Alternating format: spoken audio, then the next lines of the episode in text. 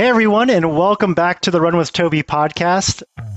If this is your first time joining, I'm excited to bring this podcast to you because it's just a little bit different. Um, we're not trying to build this into the Joe Rogan podcast or any of those gigantic podcasts. The audience is actually meant to be pretty small. We've actually built this podcast specifically for our current clients, our previous clients, our employees and all of our partners.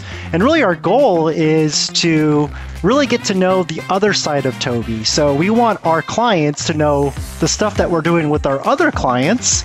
We want our clients to know a little bit about some of our employees and the partner agencies that we work with.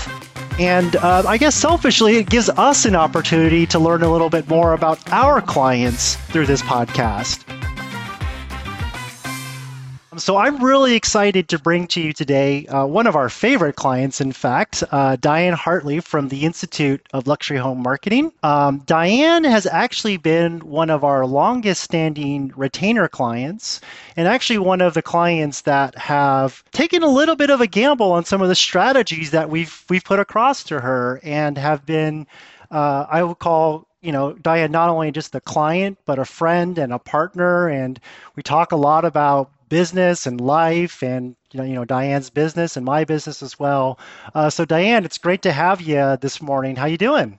I'm doing great. Thank you, Andrew. And I know you say that everyone is your favorite. Remember, I'm one of six children. So I I grew that, up that's with not lost on You're me. my favorite. You're my favorite. You're my favorite. So uh, yeah, no, it's it's really great to be here. Uh, thanks for having me. Yeah, of course. Um, so let's just talk a little bit about you first. Let's uh, get the audience to, to learn a little bit about you. Sure. So, um, where are you originally from, and uh, where where do you live now? So yes, I am.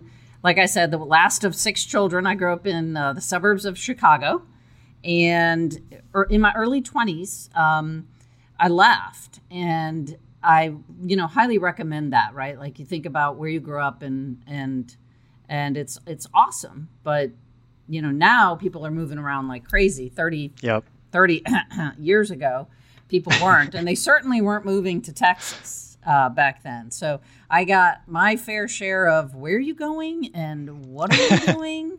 and my first landing in Texas was in El Paso. So you talk Okay. about, you know, running into a brick wall going 100 miles an hour. Uh, but yeah, Yeah, so, right. so now really Dallas is, uh, I've lived in Dallas for 30 years and, and I see Dallas as, you know, a new city, but an old city. And so I live in the, old, Yeah. I live in the old part of a new city.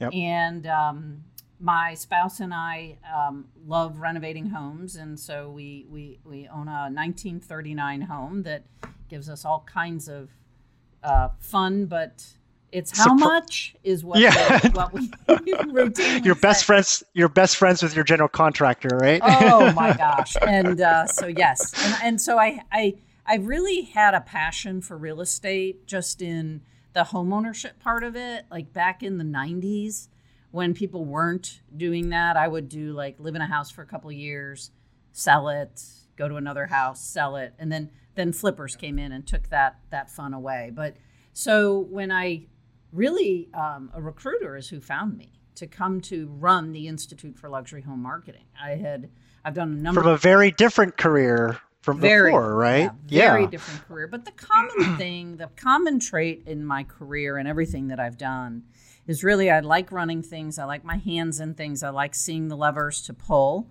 But I've done everything from startup technologies to old line telecom and trying to bring them along into the startup uh, realm. And then I, I did this real foray into publishing, which was my passion because I majored in it uh, in college. But I wound up at a very unique time working f- in the newspaper industry Yep. because A they- very unique time. yeah, very unique time. when when finally, and it was so interesting because you know your past informs your future if you're paying attention, and so at that time in 2004, I walk into this venerable, old like you know family run but publicly held company that up to that point had never considered hiring people who didn't have a newspaper background. Right. And so at that time, it was, you know, really important for that business to get a shot in the arm too late too late Yeah. uh, of how things are done outside of an industry. So um, I worked in the fun part, the the product development of neat and fun products that were serving an audience that I think the newspaper didn't even know they had, Right. uh, which right. was the the affluent and the high net worth individuals. And it's interesting you say that, Diane, because I've always seen you as a leader, as someone who I think you you have a sales focus, right? I think you uh, a lot Fully of what makes you tick are uh, a lot of the like uh, motivators of the salesperson, right? But I think what's really interesting for you as an executive is that you get this understanding that product and marketing and sales and ops and HR they all have to work together you know to to really grow and scale a company right and i think you're it's been very interesting specifically with the institute seeing like kind of how when you came over to the institute to take over you know the company during its life cycle you've made a number of transformations across the organization right since since you really kind of like sunk your teeth into it.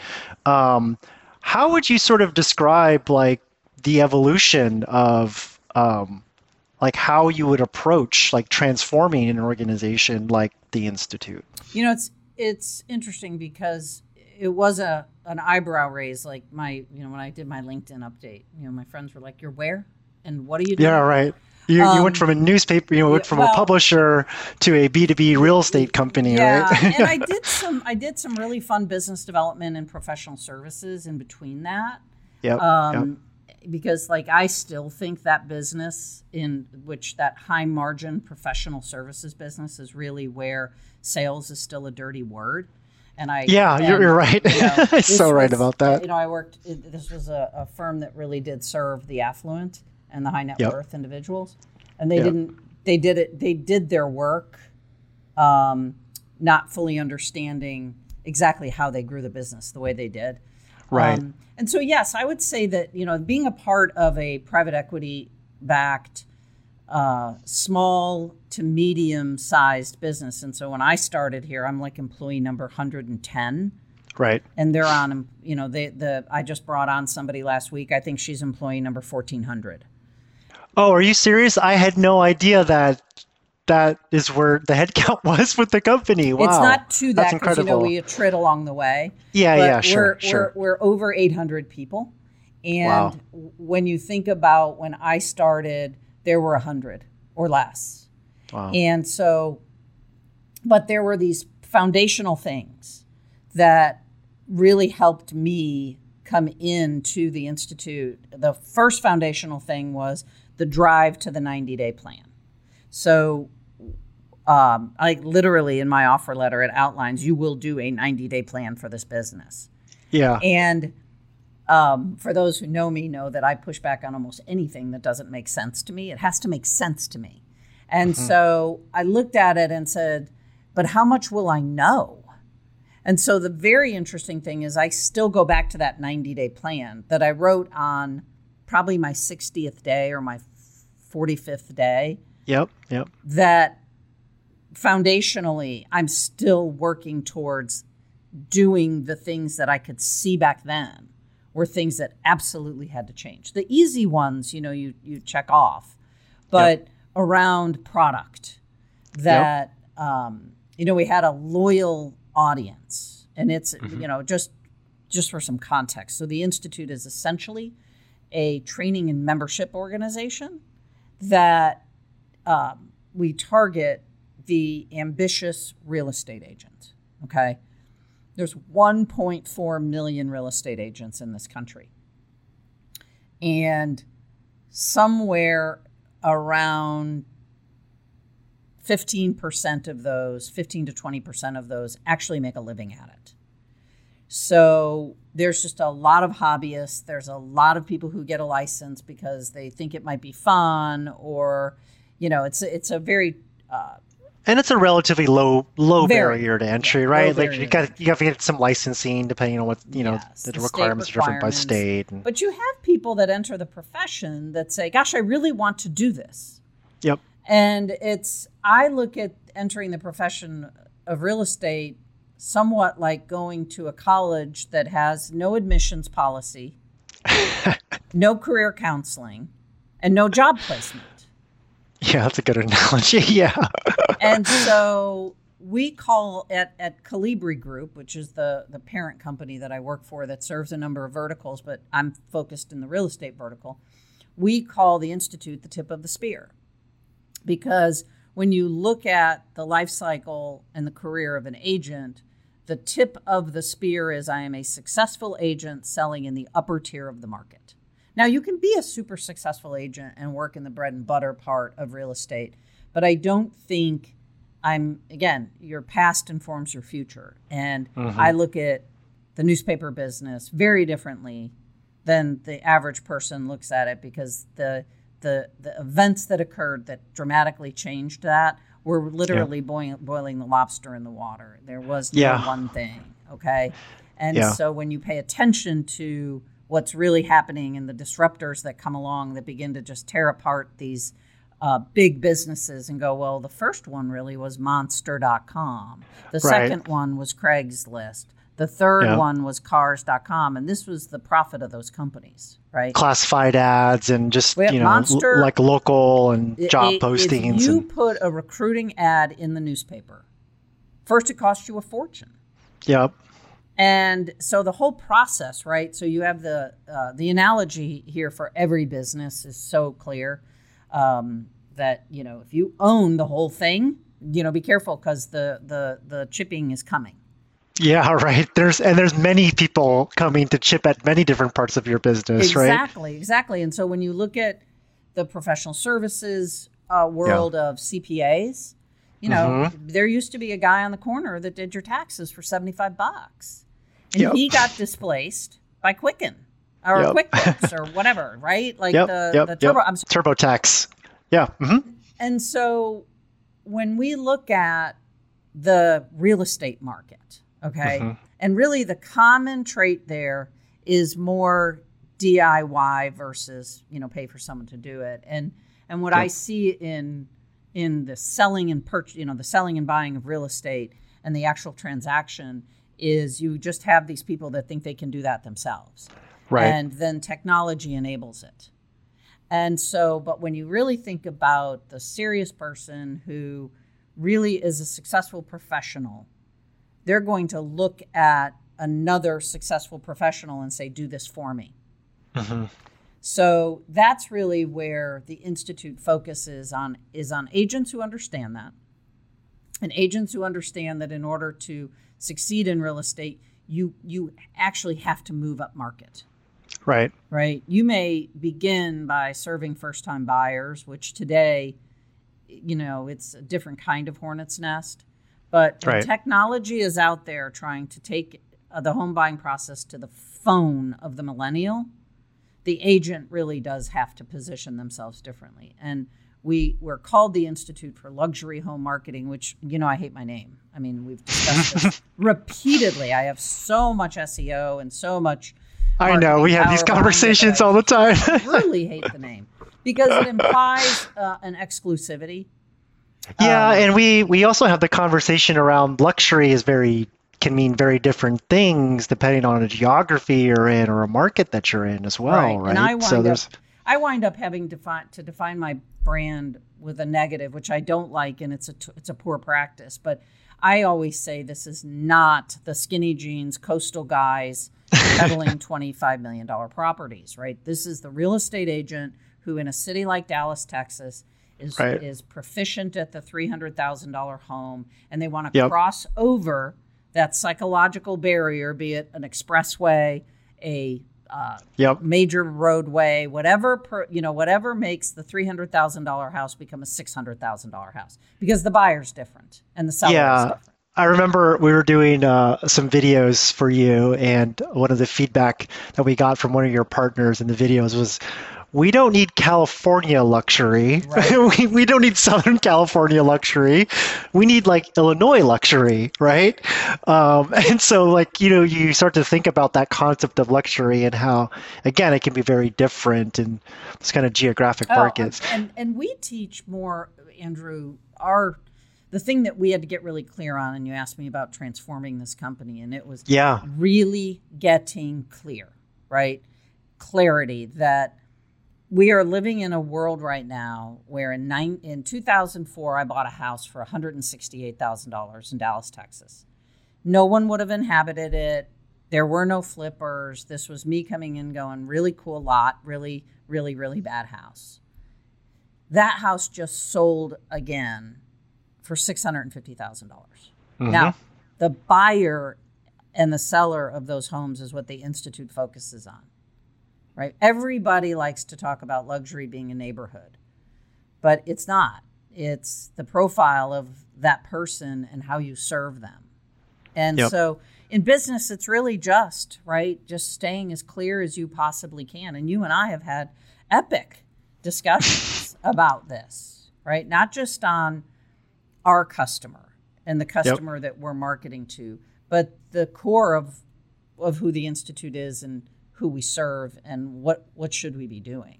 Yeah, and you know, I think it's been at least from an eight like an agency perspective, working with you as a client, it's been pretty awesome to see kind of the evolution of not only the product, but the messaging behind the product, how you've kind of tightened up on the value propositions, and I think, um, you know, and it- it's it's interesting when you when you work as a professional services firm, you know, your clients are hiring you so that they can learn from you and obviously get best practices. And obviously, we're doing execution, strategy, and all that good stuff. But a lot of times, we as agencies learn from our clients too, Sure. right? There's a two way street there. And one thing that, and we've talked about this before, but one thing that I have definitely learned from you is the sense of building community, right? And um, you know, you you recently brought in a platform, Mobilize, um, to kind of build the institute's community because that's a very core component of why people joining join the membership, right? Is there's a networking community aspect to it, and I think what you were trying to do was to try and enable that aspect of the membership through technology right? And um, you know you kind of had a facebook group to start with and there were some inefficiencies there and you couldn't do all the things you wanted to do with the facebook group so you kind of took it to the next step. And i've told you this before diane that i actually i've always told a lot most of our clients that i am very weary about social media as a marketing channel. I think it's a necessary marketing channel that you've got to be on, but I'm I'm a little bit weary about the future of social media. And so, you know, one thing that we had talked about before is I actually think that the rise of these kind of like micro communities where you have really good engagement with people and on very focused topics, I think that's actually the future of social media. So can you talk a little bit about your concept of building community and why that became particularly top of mind over the last sort of like year to year and a half with the institute? So first and foremost, um, I, I, you know, you can't swing a cat and hit some organization that is not trying to turn itself into a membership organization. Yep. Mhm. And for a number of different reasons, right? And I bucketize them into two buckets. One is the annuity of the money. The other is the community feeling. So I got an email. Uh, I support locally an organization called the Family Place, and it's for battered women. And they, you know, it's the whole right. Every every community has one. And I got the email that said join the membership, and that to me is bucketing a cause into a community. The same thing with the Human Rights Campaign, right? A cause that's turning into a community. And then you have this other thing called the annuity of membership, and everybody wants the money. I, my biggest competitor is the guy who says, I can write that book on luxury, and then I Right. could train people, and I can have a membership. And I, you know, I've learned to welcome that because of things like mm-hmm. ClickFunnels and all of the things that are out there and available for a person to succeed in giving someone, get, getting someone to part with their money. Yeah, like finding someone to acquire, basically, right? Yeah. In in your words, right? In my words, Yep. it's I want to write a book and I think I can train people and I could probably augment my income with a different stream of income, like all these, you know, buzzwords, right? But in Yep. order to be a real membership organization, which is what I did not walk into and what it is today. Yep. The components had to be more than I want the annuity, I want the recurring revenue. I mean, it's breathtaking when you put together, just from the business side, we're talking to business people here. From the business side, when you begin to look at lifetime value of a customer in a membership model, it's unbelievable. It's the it's the insurance model. It's why Warren Buffett says Geico is the company that he loves more than any other company. It's literally yep. an ATM. But in order to achieve that, in order in really in order to achieve a valuable membership where you're not just chasing your tail with churn, you have to give before you get. And so the the membership itself has to have the value far beyond the stuff they get for it. So in our world, we define like subscription, which is I use Netflix as that example, great recurring revenue model. But I want to turn my TV on and Netflix is there. I may not watch it for three weeks. I may not watch it for three months. But I, I know it's there. I'm going to pay my 15 bucks a month. I don't care if my neighbor has Netflix. There's no community to Netflix. That's a subscription. Okay. A membership means immediately I understand I'm a part of something. And so, but to build that required something past what the Institute had. And so you've been along the way and done a lot of work with us on creating, actually, you know, we sort of had this vision of a place for members to go. Mm-hmm. That made them feel that way, and you and your team designed that experience. And today, that has, you know, it's just, it was transformational to what our membership feels when they come into the fold. And then to your last point about using a nascent technology, Facebook's been around forever, feels like. Yeah. Give me a year. What? 2000, 2001?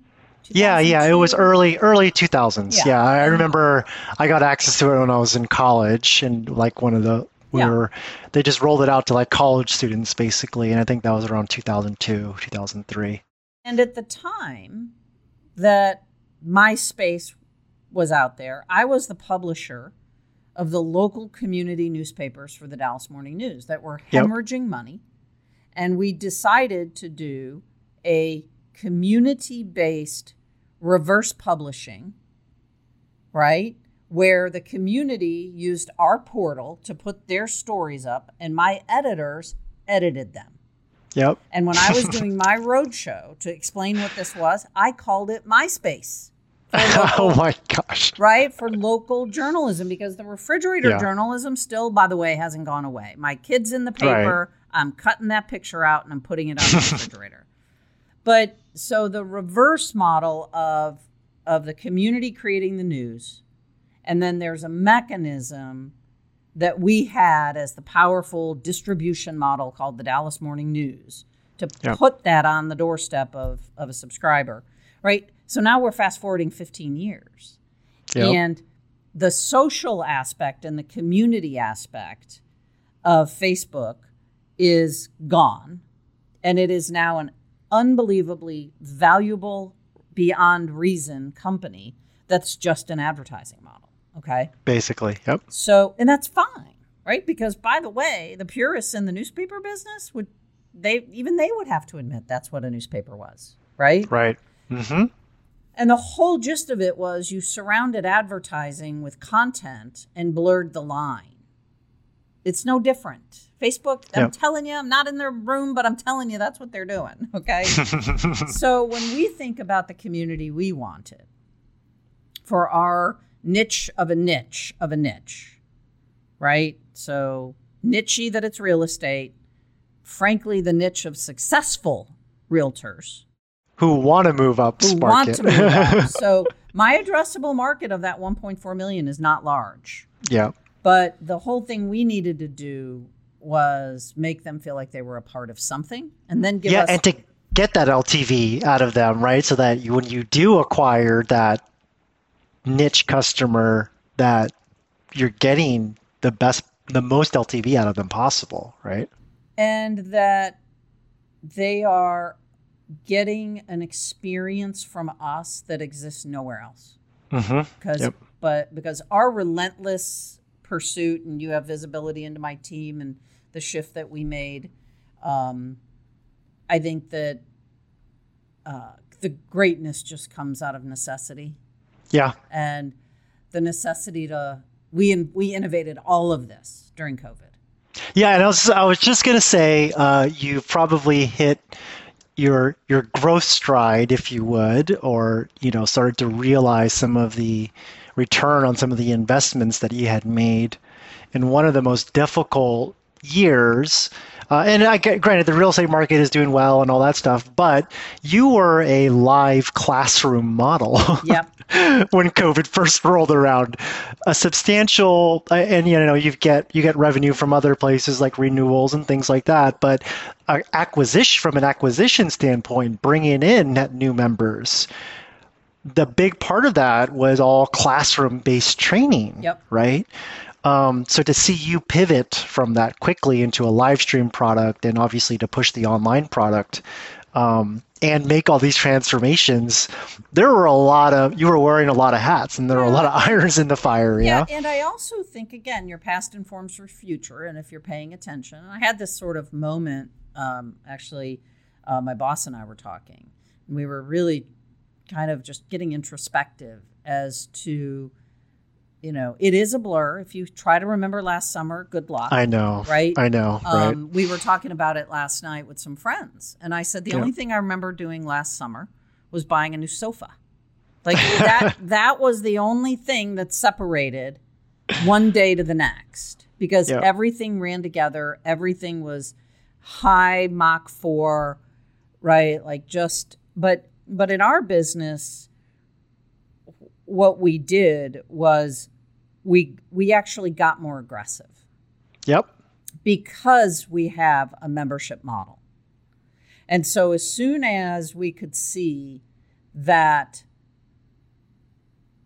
and it took about it took about 30 days for us to see we did we took a little dip and we didn't know what it meant. We didn't know what the dip meant. Yep. And I'm talking about in the renewal cycle of an agent because remember I have thousands of people at any given time up for renewal. Yep. Uh, on a month on a monthly Yeah, basis, hundreds, literally hundreds, on a yeah, monthly hundreds basis. on yeah. a monthly basis decide whether or not to give me their money Yep. and it takes a lot to surprise me because i like to think that i know everything right who doesn't but but what we saw that gave us the confidence and the shot in the arm andrew was so here you have this moment in time. And for us it was march 13th right? That was the day and that was our pivot day and trying to figure out what we were going to do. And the the acquisition remember our new member comes from a training. So they have to not Yep. just they don't just they can't just say hey i want to be a member of that. They got to give up 16 hours of their life and $500 Yep. And that's our new acquisition model and then we have the recurring revenue model of the membership and so what, what we did was we focused really really hard we accepted our fate that nothing was going to happen in the new member acquisition for 40 days 50 days and we said full forward frontal towards these new members or these uh, Yep. these current members Existing members. the Yep. existing members and the portal that you designed we launched it on march 31st we Yep. went with a min- minimally viable product that did just enough wasn't great was actually in retrospect kind of bad but mm-hmm. so much better. And at that moment in time counted april 1st we did we talked to our membership. We sent as much learning as possible while everybody was sitting in their houses. We were in front of them in webinars and free this and free that and train on this and train on And that and this is while you were still making improvements to the membership portal, Yes. right? Yeah. Like it was the perfect example of building the airplane while flying it, right? yeah well and that and that iterative coding cycle that Yep, you have exactly. to get comfortable with as a business owner, and I was not comfortable with that. And that's changed a lot, right? Because remember, our development cycles before were months and Months. hundreds, tens, thousands of dollars at a time, and you know, sometimes you didn't even know what you were going to get out until the very end of it. And now And- we're moving more towards these like Scrum, agile, like sprint, the, you know, sprint cycles and things. And we did Um, that, right? And that's exactly what we did. But but the very thing that almost knocked me over with a feather was come about the April May timeframe, right? Heart of COVID. People are locked down. And suddenly the people who were up for membership renewal were choosing to give me two year membership renewals. Yep, that I think when you told me that, I was just Right. Okay. They're parting with the money for longer. for longer. and so we did. We, you know, this whole idea, and you and I talk about this a lot about our core values and who are we as people. I Yeah. am that person that ha- I've learned to carve out think time, to carve Yeah. out time to reflect, to carve out time for self awareness and company awareness. Who are we? What is our role here? And our role is not to be one of a million companies sending an email to our people or our customers saying, We're in COVID and we've got your back. We did none of that, yep. Right? yeah, we made a very conscious decision not, not to to do, do that. that. Yeah. So, Mhm. so right at that moment when we started to see that trend that really defied logic, we began to ask, why are they doing that? Yep. And then we doubled down on that. And we went from a small portion of our membership giving us that two year renewal to approaching a quarter of our membership. There's Yep. nothing, there's no reason for them to do it. I mean, I think I spot them 50 bucks. Okay. Yep. Yep. It's not a money decision. It's not a price thing. Yeah. It's it's a dis- and and so we get to a core value. But my core value is don't auto renew people, right? Because when you auto renew people, you're creating a, an experience and an interaction with you that says I can do this. I mean, we auto renew our subscription to Netflix every month. Yeah, it's a transactional kind Yep. of relationship, and then you're forcing things on people in a way that it almost degrades the the relationship that you've built with them already. Because you're talking to them normally. Why wouldn't you just talk to them about something that And is? that's what we did. We talked to Yeah. them in their purchase path, in your terms, right? In their purchase path, Yep. they can choose to auto renew. Yep. And about 8% of them do. Yep. So if you think about that, I get three, almost three times the number of people saying, here's my money for two years versus here, hit my credit card again Yeah. next year. And so that's a reveal. And, and, you know, when, when I say like, you know, who am I at the core of, of, uh, as a business person, it's that. It's I pay attention to Yep. that level of detail and then ask the question, why are they doing that? Yep. And we can do whatever we want to do, by the way. There's no reason why I could not default that purchase to a to an auto renew. None. Yeah, right. I think there's one topic that I kind of latching on to what you had just mentioned, um, and it talks a little bit about values, right? And um, I think I've always seen you as not really a client, but as a partner, right? And um, the way I sort of see partnerships is that you enjoy the victories together and you take the losses together right? And you and you feel the pain together from those losses right? Um, you know i think one thing that i found in our relationship working together is that um, you know a core value of Tobe definitely you mentioned self-awareness is self-awareness you know it's having the ability to kind of see like how you as a person or how you as a company are perceived or how you affect other people and your behaviors or your actions, right? Um, you know, in working with Tobe and us kind of working together, I actually think that that level of self awareness is very high um, between us. And uh, the reason I say that is because they're a good relationship, I think, with a partner is being able to speak openly about what's what's challenging you what's you know even if they're not if and they're usually not good things right um, in your partnership with us um, how have you sort of seen our ability to kind of like speak openly with each other and kind of use our own self-awareness to make sure that we're getting the job done and that we're we're, we're working on the right things so you, you touched upon a lot of things there like first of all um, you are an integral Tobe is an integral part of what we do i mean that's for the audience like i we don't have the function right there you, yeah. you're not managing yep. an internal function you are right. our external sure. internal function and so yep, what that yep. means is um, there are actually, as you know, changes I've had to make to my my core team.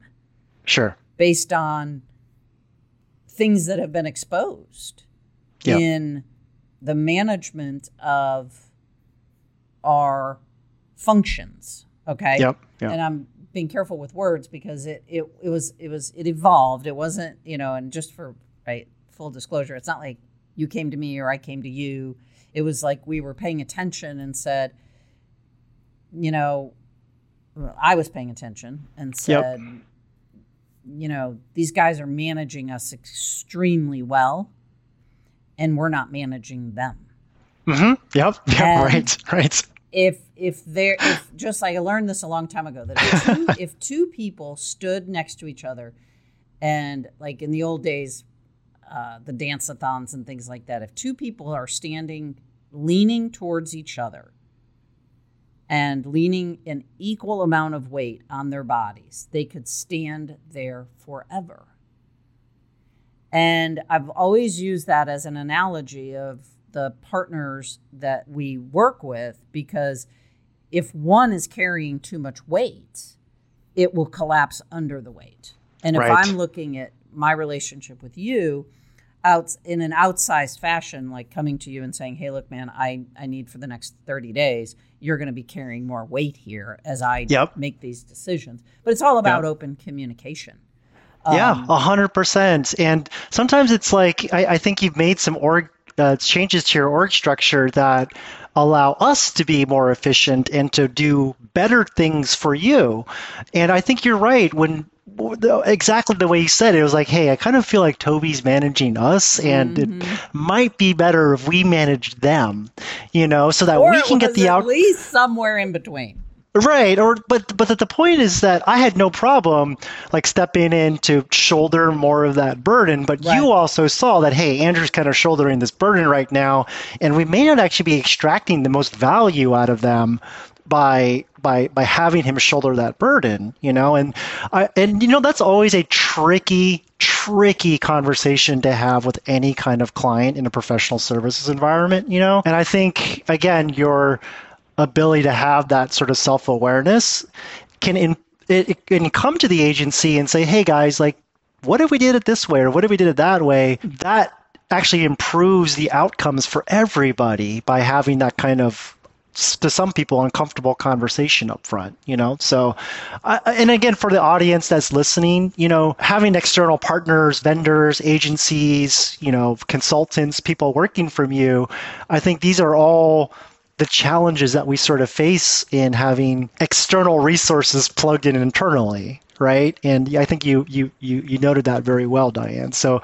um, well, i think the model yeah. the model that you offer is a model that just a lot of companies that look like mine and the bigger company that we have and it's more augmentation but yep. it's not it's not staff it's the core of what we do yep um, because everything changes so rapidly yep. that we need experts and we can't always uh, hire to that so like when i walked in the door here five years ago we didn't have a thing. We had no mechanism to capture leads.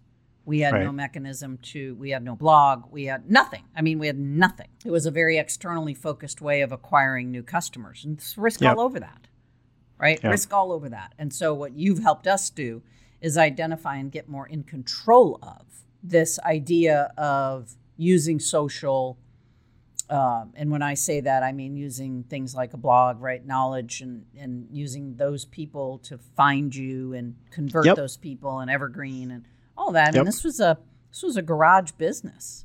I mean, right. it was a, a, an annuity garage business. Go find, go find those, right? Yeah, right. Well, Diane, it has certainly been, um, you know, the past couple of years have been, you know, a, a great kind of case study in how to work together and grow and scale an organization and build partnerships. You know, I think the term partnership gets thrown around a lot, and um, the kind of conversations that we have, whether they're marketing related or unmarked or not related to marketing at all, um, are great signs of that partnership. So, you know, I thank you for you know, trusting Tobe as being the experts, you know, to help you out with your marketing and sales. Um, but yeah, this has been a really great conversation. I learned a few more things about you that I always do when we have these conversations, and I hope our audience um, takes some value out because I think you've got a lot of really great executive sort of level knowledge across so many different industries, and I hope our audience finds all that valuable. Thanks, Andrew. It's always fun to talk to you. Thanks again for joining us on on this podcast. Um, it was great having you. For all those listening out there, as I spoke about in the beginning of this podcast, this is going to be a monthly podcast. Um, it will not be uploaded to Apple Podcast or Spotify or any of the typical podcast platforms, but we will be sending out a link every month uh, for a private space for you to be able to download and listen to the podcast. Uh, so thanks again for listening, and I'll talk to you next month. Thanks.